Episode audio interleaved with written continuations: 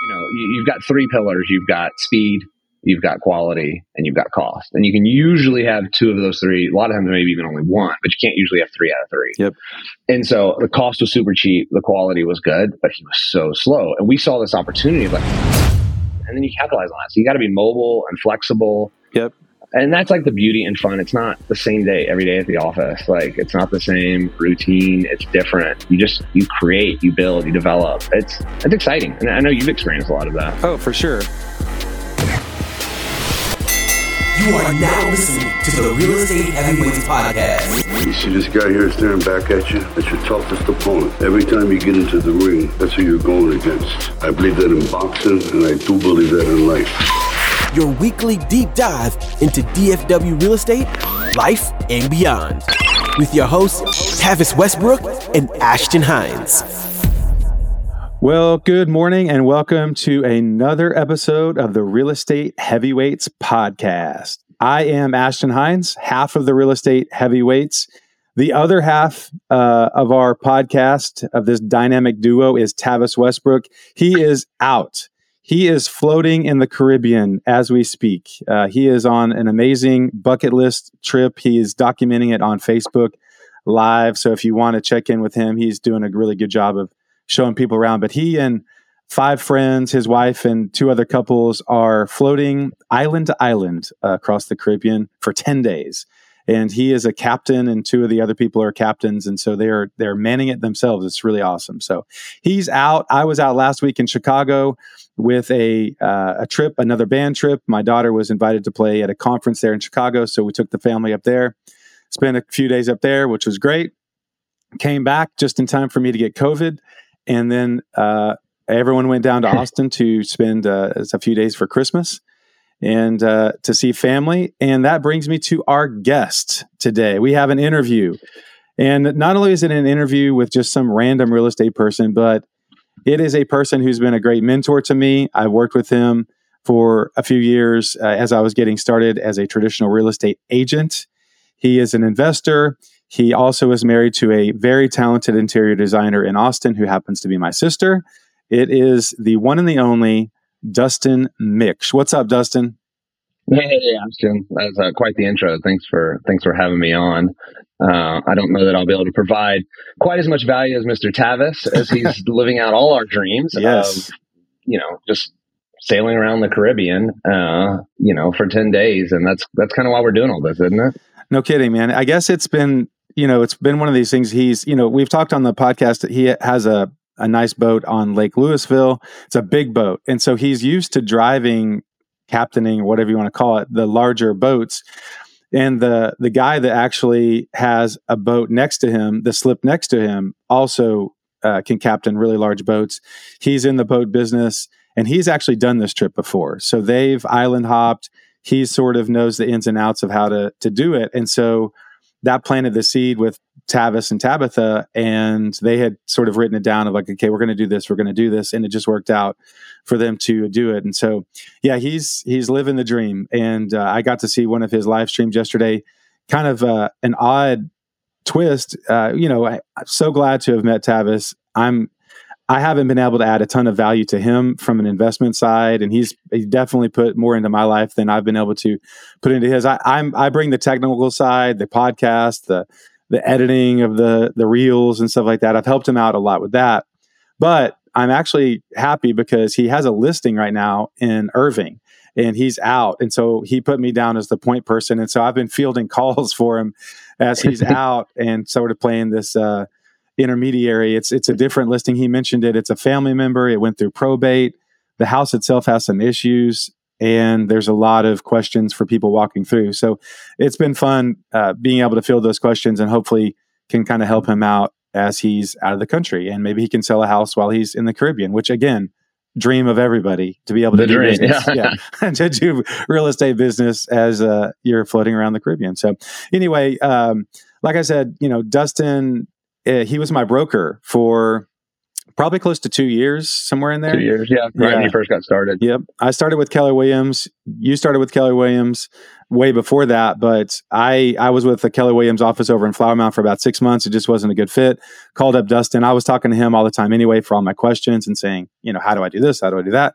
I'm like, why don't I just join your brokerage? And so, um, why don't you why don't you get everyone caught up to you know the basics of how you got into real estate. I know you have a commercial background um, and then we'll kind of bring them up into today and and we'll get to talking about uh, you know your business what it looks like now you're investing all that. But how'd you get how'd you get started?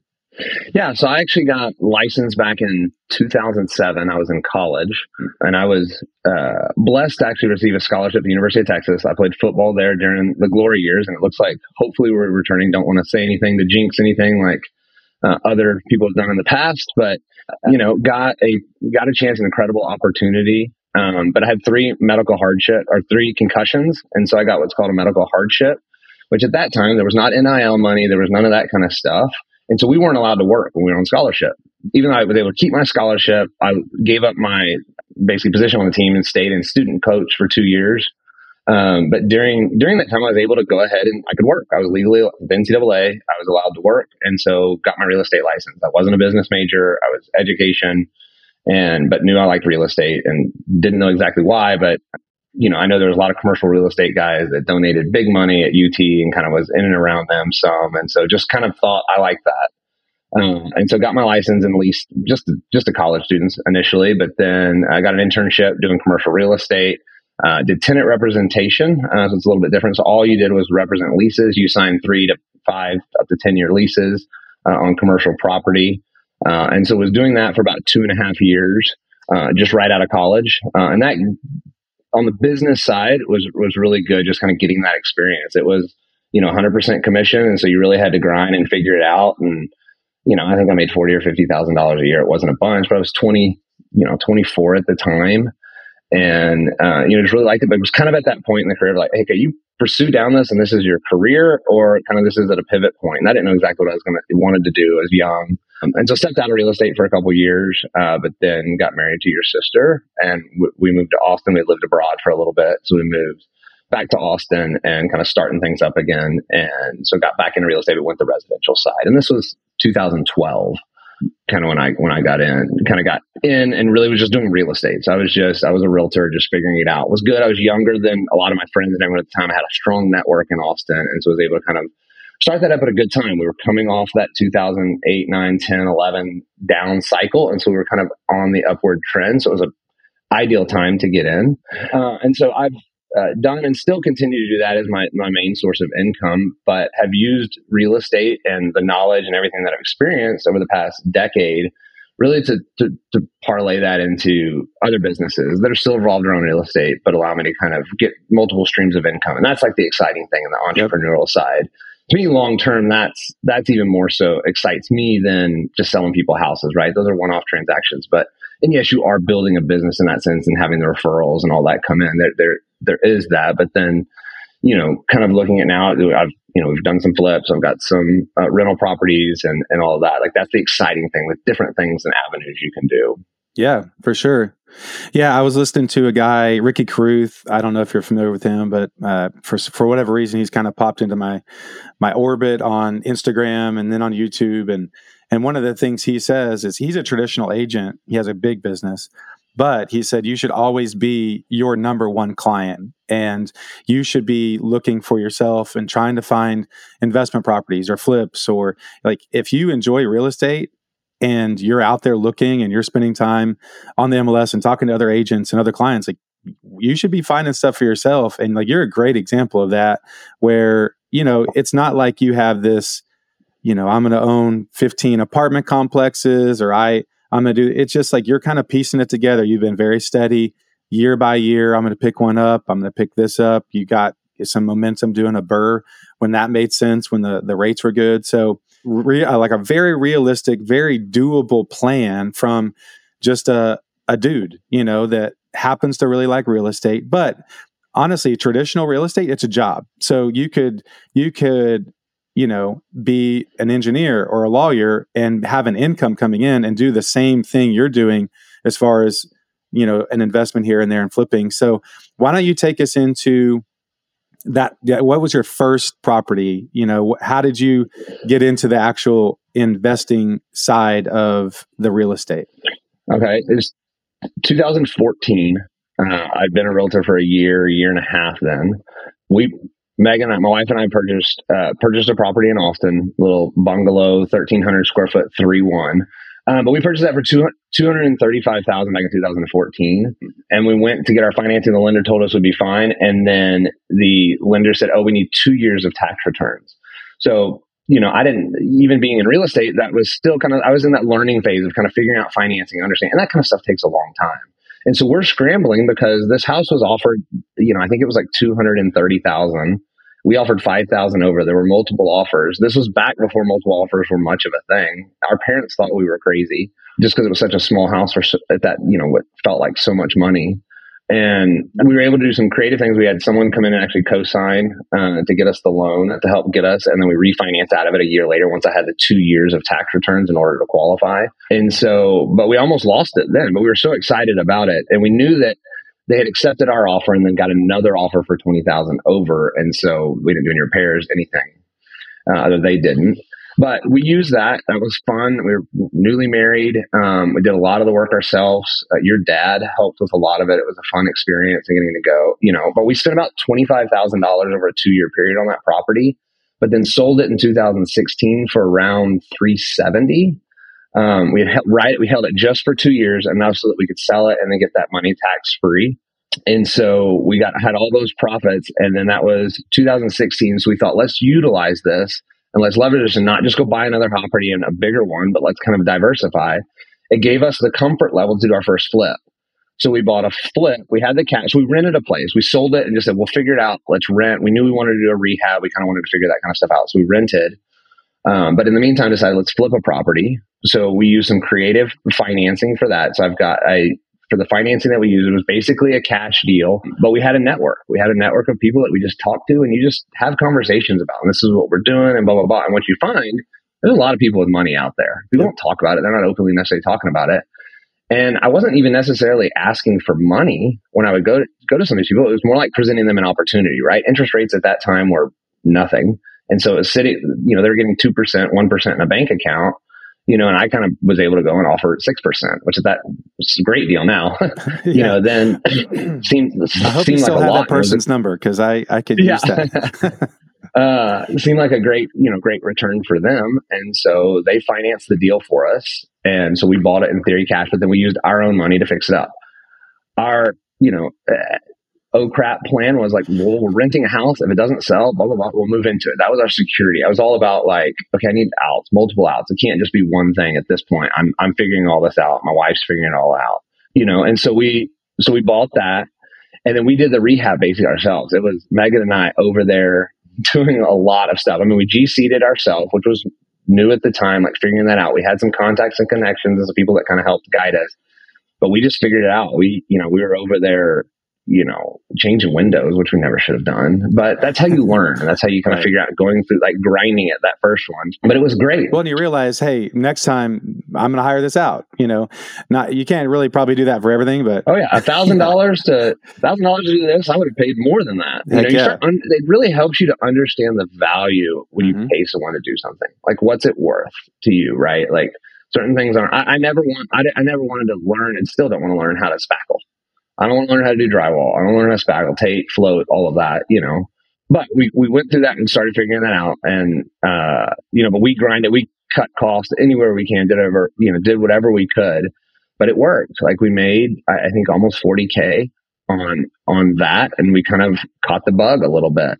At that same time, uh, we bought our first rental property. And this, at that time, this was 2015, 14, 15, 16, kind of right there. I mean, this was actually 2016 by the time we bought it. But I started listening to and getting very involved in uh, a podcast called Bigger Pockets. At that time, it was very grassroots. It was basically, it started as a chat room, essentially. And then it's now grown. I don't know if, you know, I know you're familiar with Bigger Pockets, but I'm not sure your listeners who are but it it was grassroots, and this is what it was. The, the, what we're doing right now is what they did every week. And you, I just I'd go on jogs, walks, anything I could, just soaking up that information. you know, I'd retain 5% of what was said, but all of those little nuggets of value add up. And you pretty soon, like it, it create, it was my education. It was my, um, you know, going to real estate school, kind of figuring it all out and starting those conversations and researching and doing all that. And so at that time, they're, they're big in the, you mentioned it earlier called.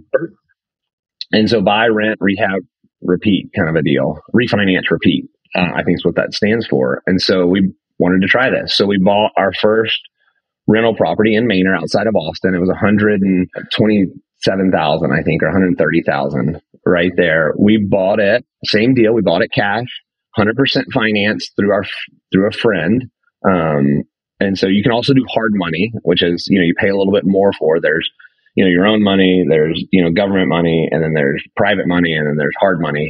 yeah. We had our own cash to do the rehab. We only did about 20, 20,000. See, I made uh, 20,000 of rehab. Okay. On that. So we're at that time, I mean, we're all in for, let's see, it was, a, we bought it for 127 and we did about 10,000 of improvements. We're all in for 147 or something like that. Uh, not, not 137, not doing my math correct. That's right. It re- well, so then we go to a bank and now we want to get traditional financing. We've, we've got a tenant in there. We've got it leased and we go and get the, you know, go get traditional financing. At that time, you know, still I'm at an interest rate of 4.75, which is incredible. I've got a tenant in there. And it, when I financed it, it appraised for 160. So my all in cost, so I had a loan on it for, let's just call it 130. I put in about 10 of my own. So I'm all in for 140. It appraised for 160. So I've by doing all the sweat equity, I've done something called forced appreciation. So I've forced appreciation on the property by improving it. And so then I go to the bank and say, Hey, I want to get a loan, you know, Hey, I want to finance this on a traditional 30 year, you know, investment loan. What can you offer? Well, they said appraise at 160. We can all, you know, we can give you 80% of that value. I don't remember all the numbers, can't do the math in my head right now, but in, in a nutshell, I was all in out, out the door for $20,000 and I had a hundred, hundred fifty thousand dollar property that was, you know, cash flowing, you know, hundred dollars a month, two hundred dollars a month. And cash flow is a loose term. People use that. I view cash flow as the rental income. So let's just call it fifteen hundred, you know, thousand dollars for easy math. Uh, you know, and taking seventy five percent of that and using that as actual income, counting the, you know, 5% for vacancy, 5% for capital expenditures, another 10%, 10% for management and other kind of miscellaneous costs. I think that's 20%, and then 5% for capital expenditures, 5% for repairs. Yeah. And so, you know, when I did all that and I took out that 25% basically then and paid the note, I'm basically $100, $200 a month. And you're paying it down, you're getting some tax benefit. So if you're cash flowing a little bit, even at first, you're doing, you're getting all those benefits. But then over the long term, you know, you're going to be able to raise the rent some, you're still paying it down. And then you know year you know four five ten you, it really becomes more and more once you get into it and it, it, works early on you should be good to go the longer you go yes i mean that's the beauty of real estate right in theory over the long haul you've got your debt going down over time and your value going up they're running in opposite directions and that's where the power is and for that property we sold it in 2021 uh, either 21 or 22 for 325,000 you know, and then yeah, we had to pay some tax and stuff on that. We didn't roll it up in a 1031 exchange. Don't need to get an a nitty gritty on that particular deal why we didn't, but the you know it that that's a huge tool. I took we we took my wife and I basically took twenty thousand dollars and turned it into I say we you know we sold it for three twenty five. You got fees, all that. Say three hundred you know, and we walked away with like 180,000. Yeah. Um, you know, so you take your 20, I don't, I don't know what those returns are, but they're great. They're fantastic for a four year, five year period. Yeah, for sure. Um, and like that's the power of real estate. And like you start getting momentum and you get two or three of those kind of going. That's where it's fun. I think, you know, I think a lot of people early on, uh, I think one advantage I really enjoyed it was creative financing, like figuring out and understanding financing because that's a tricky thing. Like, and I, luckily being a realtor had the experience of seeing different situations and all that from the third party perspective being outside you know just being the realtor for clients and understanding how it works and how it operates and then having a lender relation that i can ask all these questions because that so that led into we started buying property we wanted to buy more of these but the problem that we had then and this is the austin market was our rental the rental rate of what properties would rent for didn't match. I couldn't I couldn't put 20% down and have that thing cash flow. I couldn't find deals. The value of real estate went up too high compared to the rental rate where I couldn't make the deals work where they were cash flow positive at the end. So after I underwrite everything. So what we did is thought, let me pivot just a little bit. And we pivoted and started buying some properties in Abilene. My wife went to school there. I actually coached high school football there for one year. I had some good relationships. So it was far as three and a half hours from Austin. Um, so I wasn't going to be able to go over and change a toilet, do all that. I was going to figure out some systems and, and hire people and contractors and do that, which was a ton, I mean, which was a ton of, ton of fun. It was work. It was hard on the front end, but we were able to, you know, I, I feel like we did the same thing. We did the same thing that we did on that Manor property, except when I went to Abilene, everything was scaled down on price point, but the rental rates were higher. So I was able to just rinse and repeat that same thing. And so we started buying properties there, I think in 2019 or 20. And this is this was what was crazy at this time when you're doing the BRRRR method and that kind of stuff. We, we bought our first property there for sixty thousand. We put twenty five thousand into it. We are all in for about eighty five thousand. It appraised for one hundred and twenty five thousand. We used a local lender there, so not a Fannie Mae, Freddie Mac back loan. Uh, we used a local lender. They actually it's actually a, considered a commercial lender is how they look at it. And we went to them and said, "Hey, we have this property." So same thing. Bought that. Uh, actually got a partner on that, and the partner brought all the money to the table. They basically acted as the initial bank, that private money. I paid. We we paid him six percent or something like that. That eighty five thousand that we used, it appraised for one twenty five. The bank said, "Okay, we can give you 20% of that, we can loan 20% of that. And they, so they gave us a hundred thousand. So at closing, when we refinanced that second property, we got a $15,000 check and that funded our business account. Now that was 2019, 20. They started tighten, everything started tightening up after that. They go, oh, I don't like that. We just gave you $15,000. So the next deal we did with them, they said, Hey, we'll give you the lesser of the two, 20% of the new appraised value, or basically what you have in the deal. So we did about three or four more properties like that. And then they got even tighter and said, no, we want you to have 15%. I don't care if you bought it for 50 and it's worth 200. We still want you to have 15% in the deal as, as it got tighter. So we had to get more creative. We flipped a few properties there, but we, with a partner over a, I don't know, two year, three year period, we haven't bought there in over a year and a half. You know, we were able to get, we got 14 total properties. We have 22 doors. It's a combination of single family duplexes, triplexes and quadplexes, all on 10, 15, and 20 year notes, depending on the property, because we don't want cash flow. We want enough margins in there so that we're not having to come out of pocket. But we really want to service the debt as quick as possible. And so we structured each deal and each loan based on those kind of terms and what the rents were. And man, it's just been an incredible opportunity. I'm, yeah, you know, I, it's fun to say too to this day. I to this day, well, actually, I just put in five thousand dollars the other day to cover some taxes that we've got to pay, and we're selling a property that I'll get paid back in, in a month or so. But other than that, I hadn't put a dollar in any of those properties in Abilene. Wow! And like that's the that's the creative opportunity that market shift over time. Like that that was then that was the opportunity then. Right now, there's a different opportunity. You know, yep. we're trying to figure out what that is and understand what that is, and then you capitalize on that. So you got to be mobile and flexible. Yep and that's like the beauty and fun. It's not the same day every day at the office. Like it's not the same routine. It's different. You just you create, you build, you develop. It's it's exciting, and I know you've experienced a lot of that. Oh, for sure. So yeah, man, I love your story. There's so much to unpack there. So let's just rewind just a little bit. Okay, sorry, coming. No, you're fine. But when you were in Austin and you decided to go to Abilene, there's a basic math formula that a lot of people use as sort of a barometer. It's called the 1% rule. Mm-hmm. And Bigger Pockets will talk about it. It's not a hard and fast rule. But in general, if you're considering a rental property, most people would like for the rent to represent 1% of their all in cost. So for simple math, if you have a $200,000 house, you're all in financing, rehab and all that, you're in for 200, you would like for that property to rent for 2000. So Austin, similar to Dallas, you know, we have our properties, let's say over here in Plano, the average sale price is 400,000 plus minus.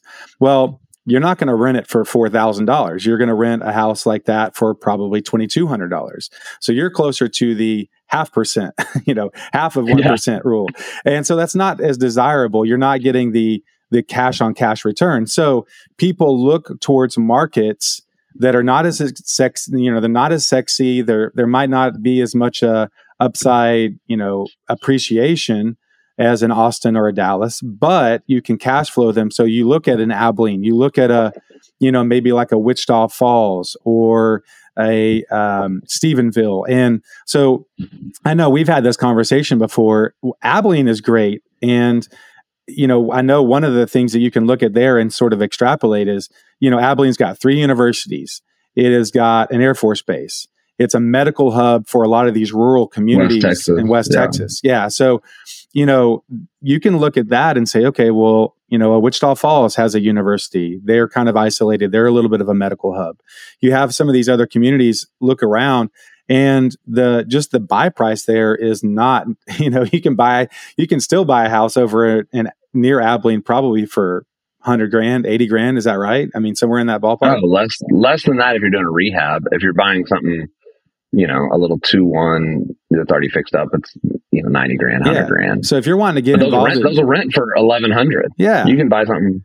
Yeah, it's yeah. it's insane. So like if you're wanting to get involved in real estate, it does not necessarily take three four hundred thousand dollars, and I've got to you know it can be a this small transaction that spends off a few hundred dollars a month. You rinse and repeat. Now, what's changed in the market? The BRRRR method is is not working as much right now because when you go you can buy it cheap you can you can renovate it you can rent it out but when you go for the other r the refinance the market rate for refinancing especially on investment properties right now is you're looking at probably 8% or a little bit more mm-hmm. and so whenever that 30 year note you're probably not covering your rent and so you're you're you maybe breaking even or going negative so it's just not as desirable now you might have to put 30% into the deal or 20%. You can still make it work. You know, and so if you wanted to just go ahead and do it and hopefully in a couple years be able to refinance, then you could do it that way. But the BRRRR method itself is not as much of a slam dunk because of the overall interest rate environment right now. So let's let's talk a little bit about I know why you paused over in Abilene. It's initially it's not funny, but so the distance the distance investing is that scares me a little bit. I still like to go walk properties, you know, hug the front pillar. I know this is mine. I know this is like I have a little bit of control over what's going on here. The distance investing is a little bit more tough. I know I had enough problems here with my general contractor and my subs, and I knew them. I could talk to them. And so tell us what happened over in Abilene and, you know, maybe a few lessons that you've learned moving forward as to why you paused and maybe how you would do it differently next time. Yeah. Um, okay. When we were uh, there, we used our network in Abilene to find some contractors, to kind of interview some guys and, and, met this guy. Like, okay, he seems solid. I mean, the pricing was coming from Austin seems like outrageously inexpensive. And so I was like, let's go for it. He was great. He communicated. He did what was really a, a home run hit minus he was extremely slow. And when you're hiring a contractor, I heard this the other day, and I feel like it's a good rule of thumb, and maybe I even heard it on this podcast. Was uh, Tavis may have said it, but you know, you, you've got three pillars. You've got speed, you've got quality, and you've got cost. And you can usually have two of those three. A lot of times, maybe even only one, but you can't usually have three out of three. And so the cost was super cheap, the quality was good, but he was so slow. And we saw this opportunity of like, we want to buy more. Like, I, once you kind of catch that bug and you're like, okay, I have no money in this, I'm getting this, it's an asset, it's $20,000 of value, it's being paid down, blah, blah, blah. Like, okay, let's run, run, run. So I mean, he was just super slow.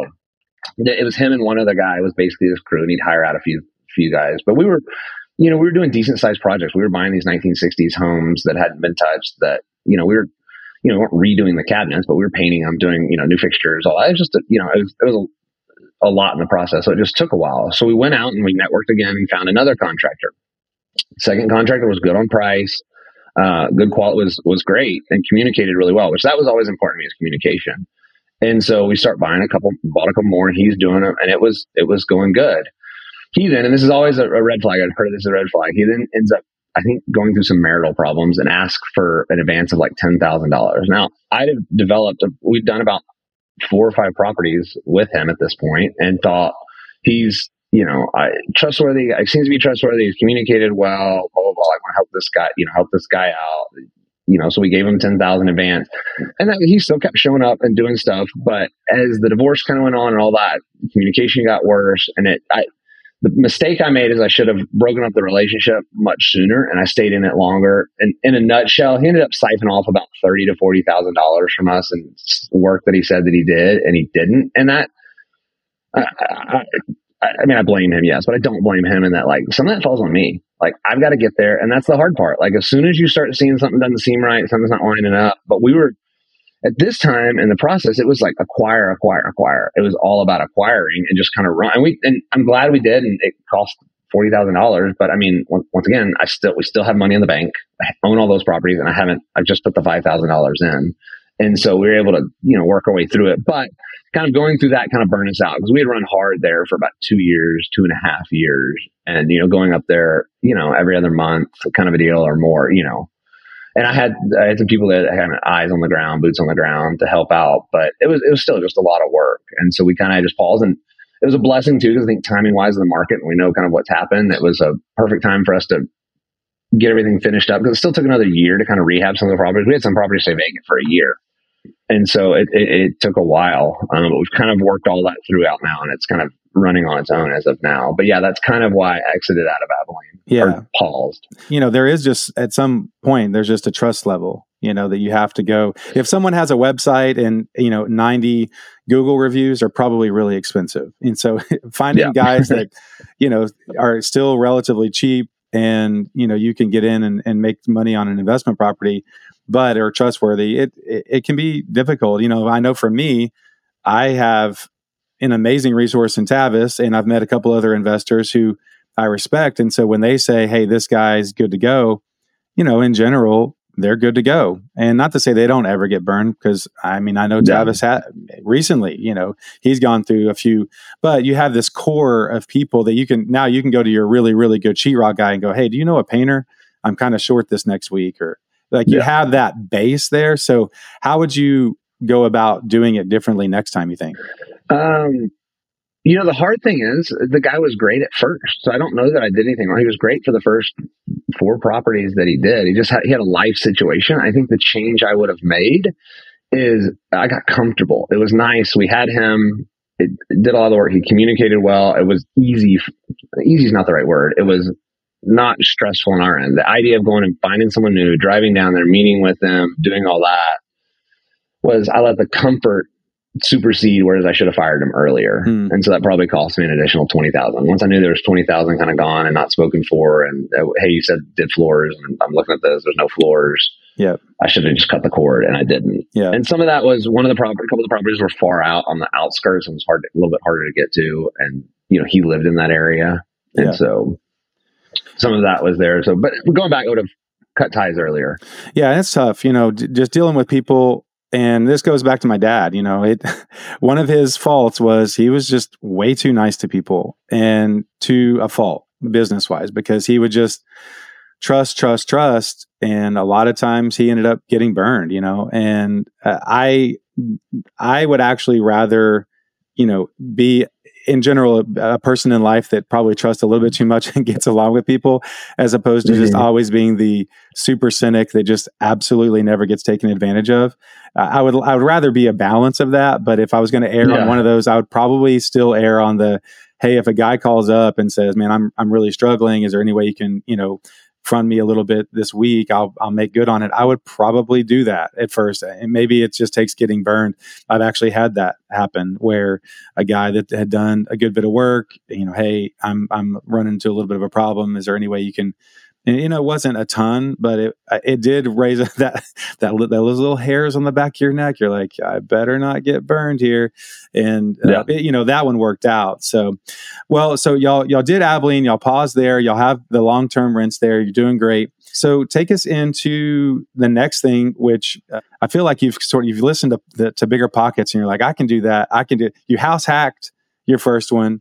You got into the long term. You did some flipping you got into the long term. House hacked the, we house hacked the second one too. Let me give you the quick rundown of that. Our personal property that we did. So yeah. we bought that one for it was almost almost an acre. That Bell, and pretty. I mean, in North, yeah, Bell in yeah. North Austin, uh, Northwest Austin, and we bought it. It was a 1960s original house, original owner. Super cool house. Very yeah. cool house. It's 1,300 something square feet, and this was our biggest. Uh, you know, take down so far and that we did we took on a huge project. So same thing. Okay we use creative financing. So this is 2017 um, we use that for and this is this is harder to do. But you have to if you have a personal relationship one you can do this. We bought it for 270 but we got a loan on it from from a friend for 350 so we ended up getting like a $70,000 check at closing when we closed on the house. Now I'll get to why we did that in just a second. So we've got about $350,000 loan. We do about a four to five month rehab. I'm GCing it myself, but I've got, I'd start using some friends and all that connections to kind of some people to help guide me. But we take it down to the studs. We convert the garage. We kind of, we, we do a bunch. We open up walls. And so it, it was around at that time we kind of finished all. I mean, we spent about $150,000 so we got a seventy thousand dollar check at closing. I spent about eighty thousand of our own from the proceeds of the other sale. And so at this point, we're all in. I think so. It was, yeah, so eighty thousand. So I'm all in for eighty thousand of my own money, um, and I've got a three hundred fifty thousand dollar loan on it, and it appraises for four seventy five. So, like I just told you on the Abilene property, the commercial bank they actually gave me money back this is a personal residence, they wouldn't do that. So it's a rate and term refinance. So I've got my current rate, my current term, which was like a two year term, you know, to do the rehab and then finance out of it. And so I just went to the bank, got a traditional mortgage, a government backed mortgage that said, Hey, I just want to rate and term refinance it. So they wouldn't let me take any money out of it. So even though it appraised for 475, they would technically give me a loan amount of like 380, but I only owed 350. So they would only give me 350.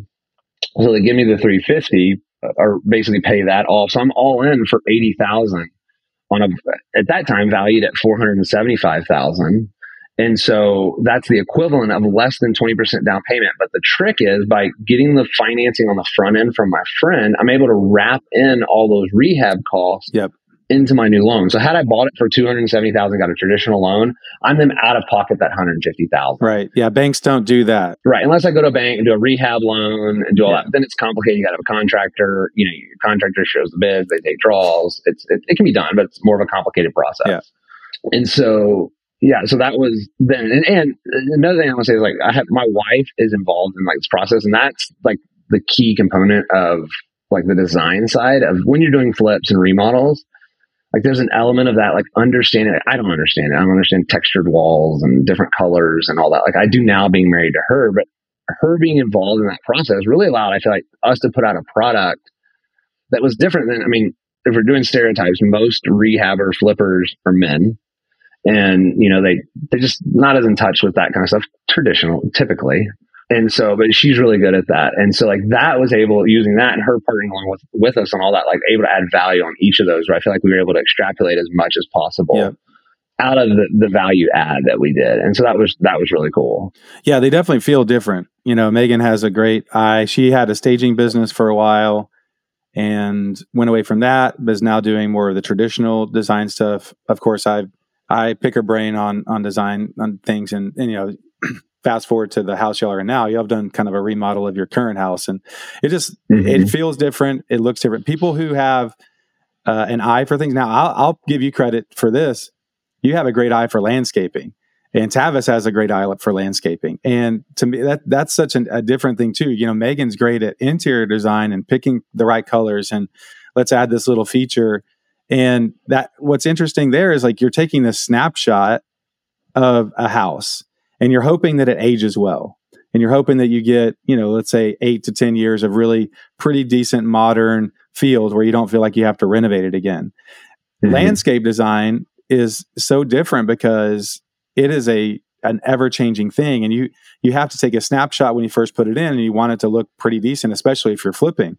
But then if you're you know you're hoping that over time it like grows into this thing and you've done you're really good at it tavis is really good at it they've kind of sort of seeing into the future and saying this is going to fill out this way and this is going to look this way.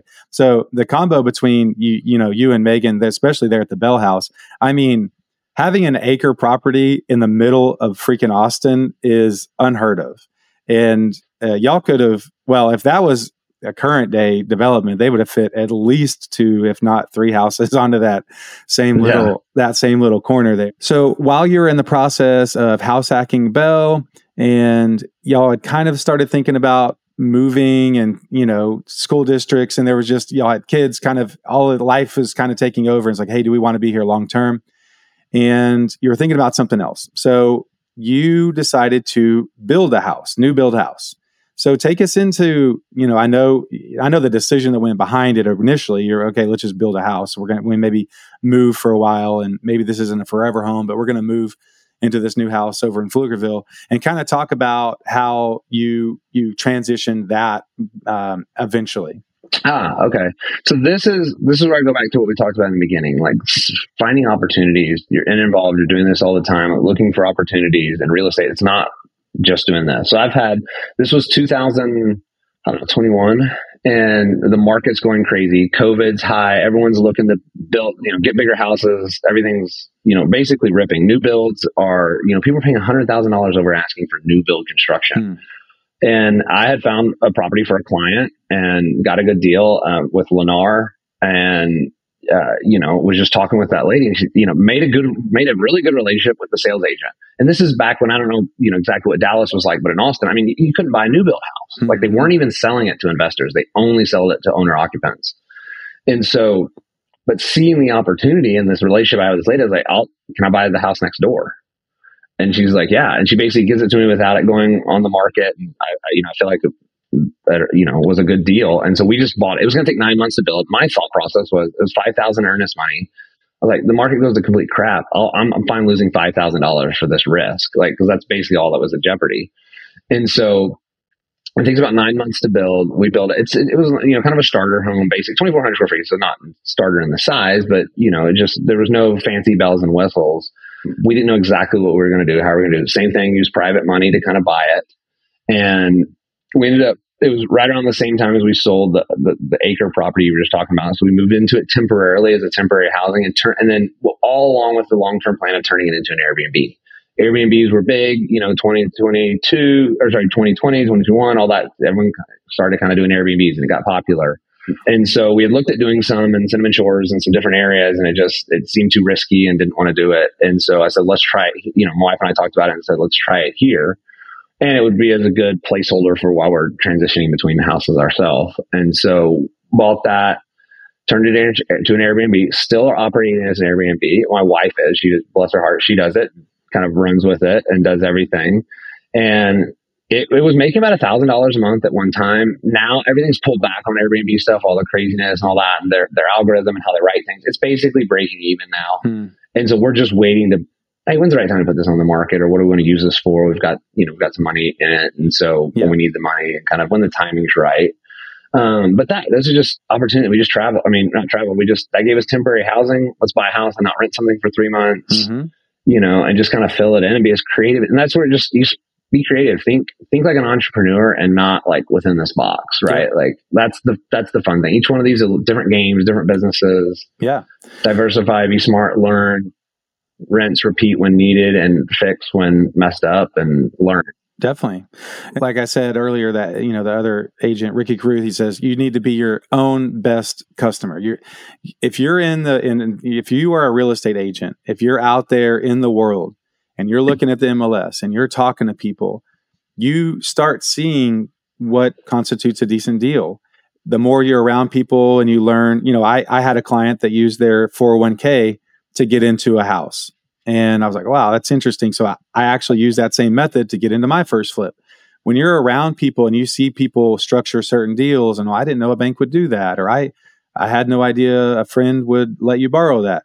You learn all these things, and you can then you can start getting creative. Your brain thinks like, you know, how could I make that work? I have an opportunity. Yeah. How can I make that work? You know, I'm looking at a, a flip right now. Now Tavis is floating in the Caribbean. I have you know, I've got a flip I really want to pull the trigger on. And I actually may call on, you know, I'm definitely going to talk to you about it today. But, uh, you know, a couple of these other guys that have been on the podcast that live here, it's like I may have them do, you know, help me run the number, just say, okay, is this a decent deal? Because I think it is. Uh, it's it's yeah. definitely a, more expensive, but you start seeing these deals. It's like, okay, how would I? How can I make this work? How could this make sense? So how much would I have to offer? Blah blah blah. So let's kind of transition as we're wrapping up a little bit. You still do traditional real estate. I actually uh, left your brokerage. You know, you, you have a kind of a small family brokerage. It's basically mm-hmm. you and it was me for a while. And I think you're, uh, I know my, my mom had a, a, her license under you for a while. You have another family member, but it's relatively mm-hmm. small. But you kind of do your own thing. And recently you kind of reconnected with a client that Meagan had worked with on the staging side and it's an investor. And so talk about as as a real estate agent, like how working with this investor has, you know, worked out for you. How would you recommend someone maybe looking for someone similar in their market, um, mm-hmm. and kind of the benefits of working with a, a really active investor in your market? Yeah. So my wife, when she started her staging business, the very first client she had was an investor that flipped houses. Uh, ended up being her best client. She did, you know, did quite a bit of, did a lot of business with her over the three or four year period. And during that process, you know, I got to know them or would talk to them and, and different stuff. And they would sometimes at that time they were selling their house as their own, you know, for sale by owner, or they were putting it on the MLS somehow. I don't know how they were doing it, but they were getting on the MLS and selling it on their own. And so uh, from time to time, questions would come up and people who basically don't have representation, you know, they, hey, what do we do here? What do we do here? You know, kind of deal. So they would call me and ask my opinion. I was always fine, happy to share. They were, they were great for my wife and, you know, so I was happy to share. So just kind of stayed connected with them through that, answering questions. Well, they left when the market got too tight and they, they moved out um, 2019 to San Antonio. Uh, but this year they've kind of see an opportunity as the market shifts back that they want to start reinvesting into, into Austin. They own a bunch of rental properties here and, you know, are looking to kind of start buying and flipping again. And well, they are. And so this time they're setting it up different. They're based out of San Antonio. They're not in Austin. And so they're taking more of a approach like who can help us. And so they've kind of brought me on uh, to sell all their houses. And so through that process, I've kind of approached it as like, hey, this is a team effort. Like y'all win, I win. And you know, everything all my communication, everything with them is we. It's us. It's it's not you guys, it's there. It's like we're building a team. I'm there's a book I love called Who Not How. And in this particular scenario, I'm the who um, for them uh, to get done of flipping properties. And, and, and so I'm happy to be that because I'm learning so much. It's been really nice. It's the same seller every time. I know their expectations and we've developed our systems. Um, okay, well, when staging happens, then I do this. And when this happens, I do that, you know, kind of a deal. And so. I thought it, the market overall is in Austin, like my business would be down about 40%, which is obviously not insignificant at all um, had this investor not come in. It's basically subsidized the retail side of things. My retail clients, just people, interest rates are this high, no one's moving, things are locked down, no one wants to move and pay an eight percent interest rate, so just overall volume is down. But I've sold eight, eight or nine houses already this this year um, for the lender or for this investor. Yeah. And it's basically subsidized that. That's going to ebb and flow with the market. So that's the risk side. Yeah. And so it, it's been really cool. It's not a bad idea for I would say an experienced agent, you're going to be hard providing value if you're a new agent to an investor, other than you have the time, effort, and energy, you know, to put into it. Um, but really, the knowledge, expertise to kind of guide them, you know, helps if you if you have some experience. You know, it's not a bad idea if you can get someone, you know, like even Tavis, if he didn't have his license and he's trying to build a business, he don't want to be selling on his own. That he wants to work with someone he can trust. For sure. you know, so yeah, I'm looking to hopefully work with some investors here um, through Bigger Pockets. You know, they have their their preferred agent. I've I've tried it before. I'm about to try it again in the new year, just to try to pick up, you know, one or two. Now, finding the the perfect mix of you're doing some volume, you don't have your license, your wife's not a you know you're, is not an agent, you're not wanting to write 40 offers a week on certain random things. It's like finding the right balance is great. But once you are out there and you find one or two of those, it could, like you said, I mean, change your business.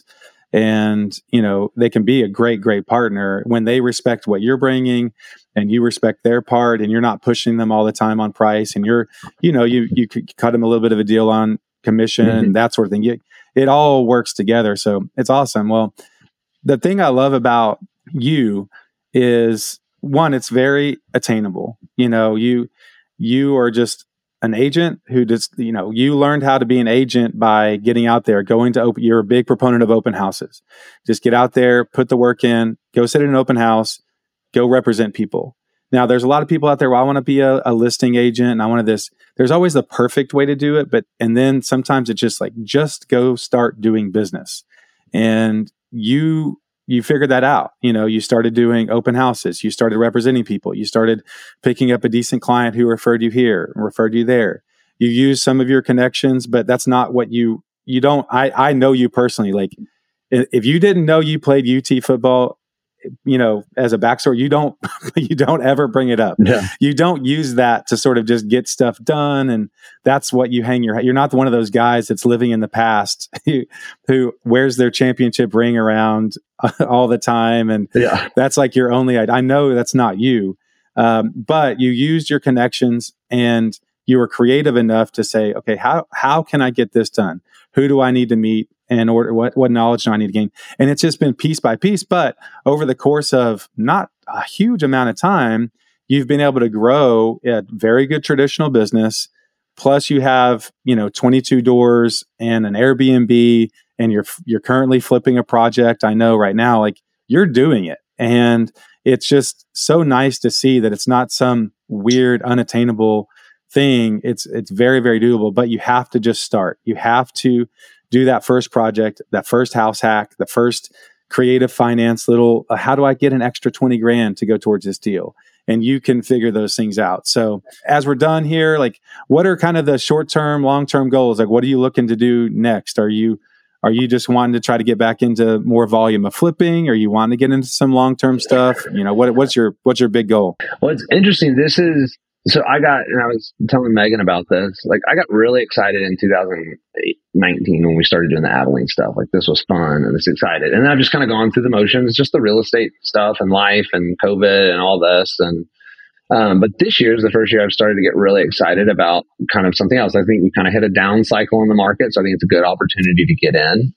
And I'm trying to build something a little bit different on this front end. So doing some more flips, but you know, I told you I was, I was very, that very first one we did, I was very involved. Every kind of step along the process, I've gotten less and less involved, you know, as far as a day to day operation.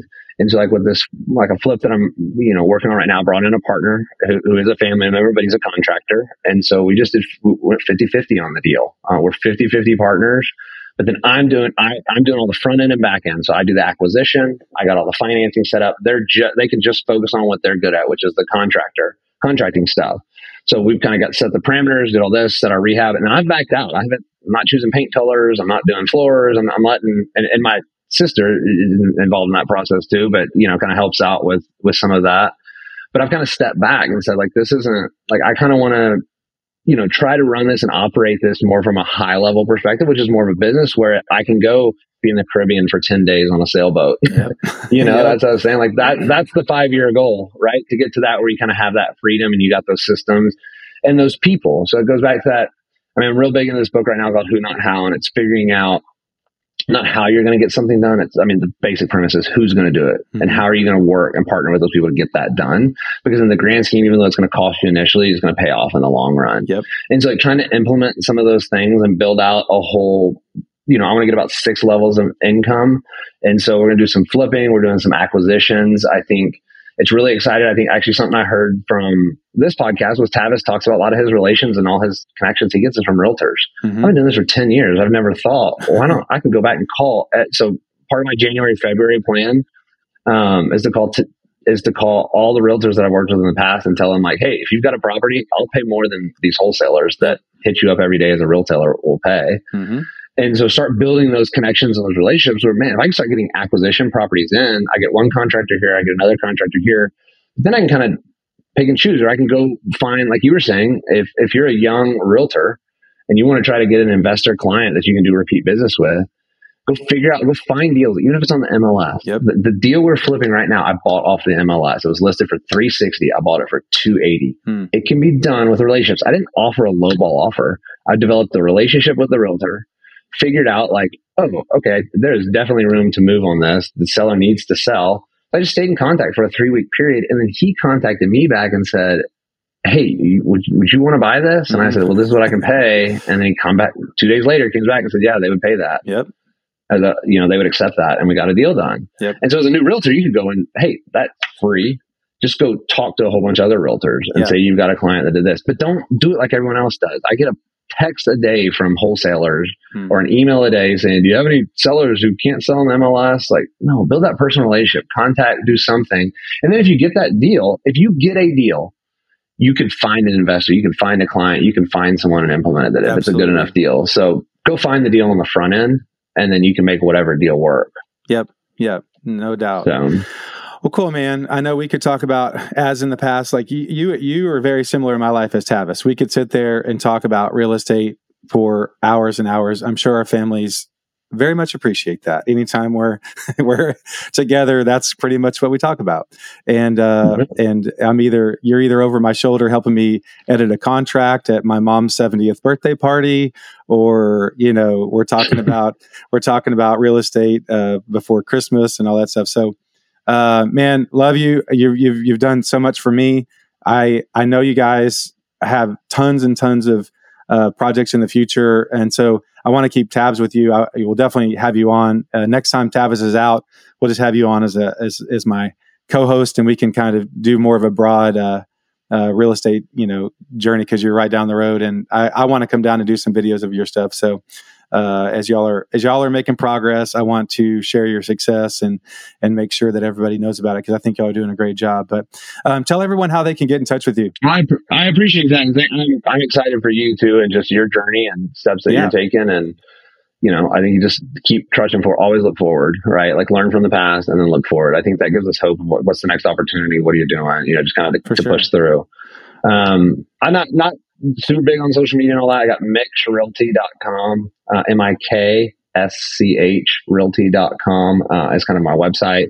Uh, and then my Instagram handle is my wife does that. I think it's Miksch Realty. I don't even know what it is. Uh, I might have to edit that. Do you want to give out your phone number? Is the probably the best way to for people to get in touch with you is your phone yeah. number. Is that phone number 512-632-5805. Got any questions or I can help out in any way? I like just helping people, you know, yeah, if you're in the Dallas area and you have a deal that you find down in the Austin, you need someone to run comps, you want someone to go look at it, you want to partner on a deal, Dustin is your guy. And, uh, you know, randomly, I've said before, the Abilene market is on the Dallas MLS. And so we see all the Abilene stuff over here. So if you, if you have questions, if you've ever thought about investing in Abilene and you want to partner over there, I'm sure Dustin would, would love to, uh, you know, team up on that too. So, all right, man. Well, I appreciate everything. Hope you guys, uh, that are listening. Have a great day. I'm Ashton Hines, Dallas Real Estate Guy on Instagram. You can find me on Facebook.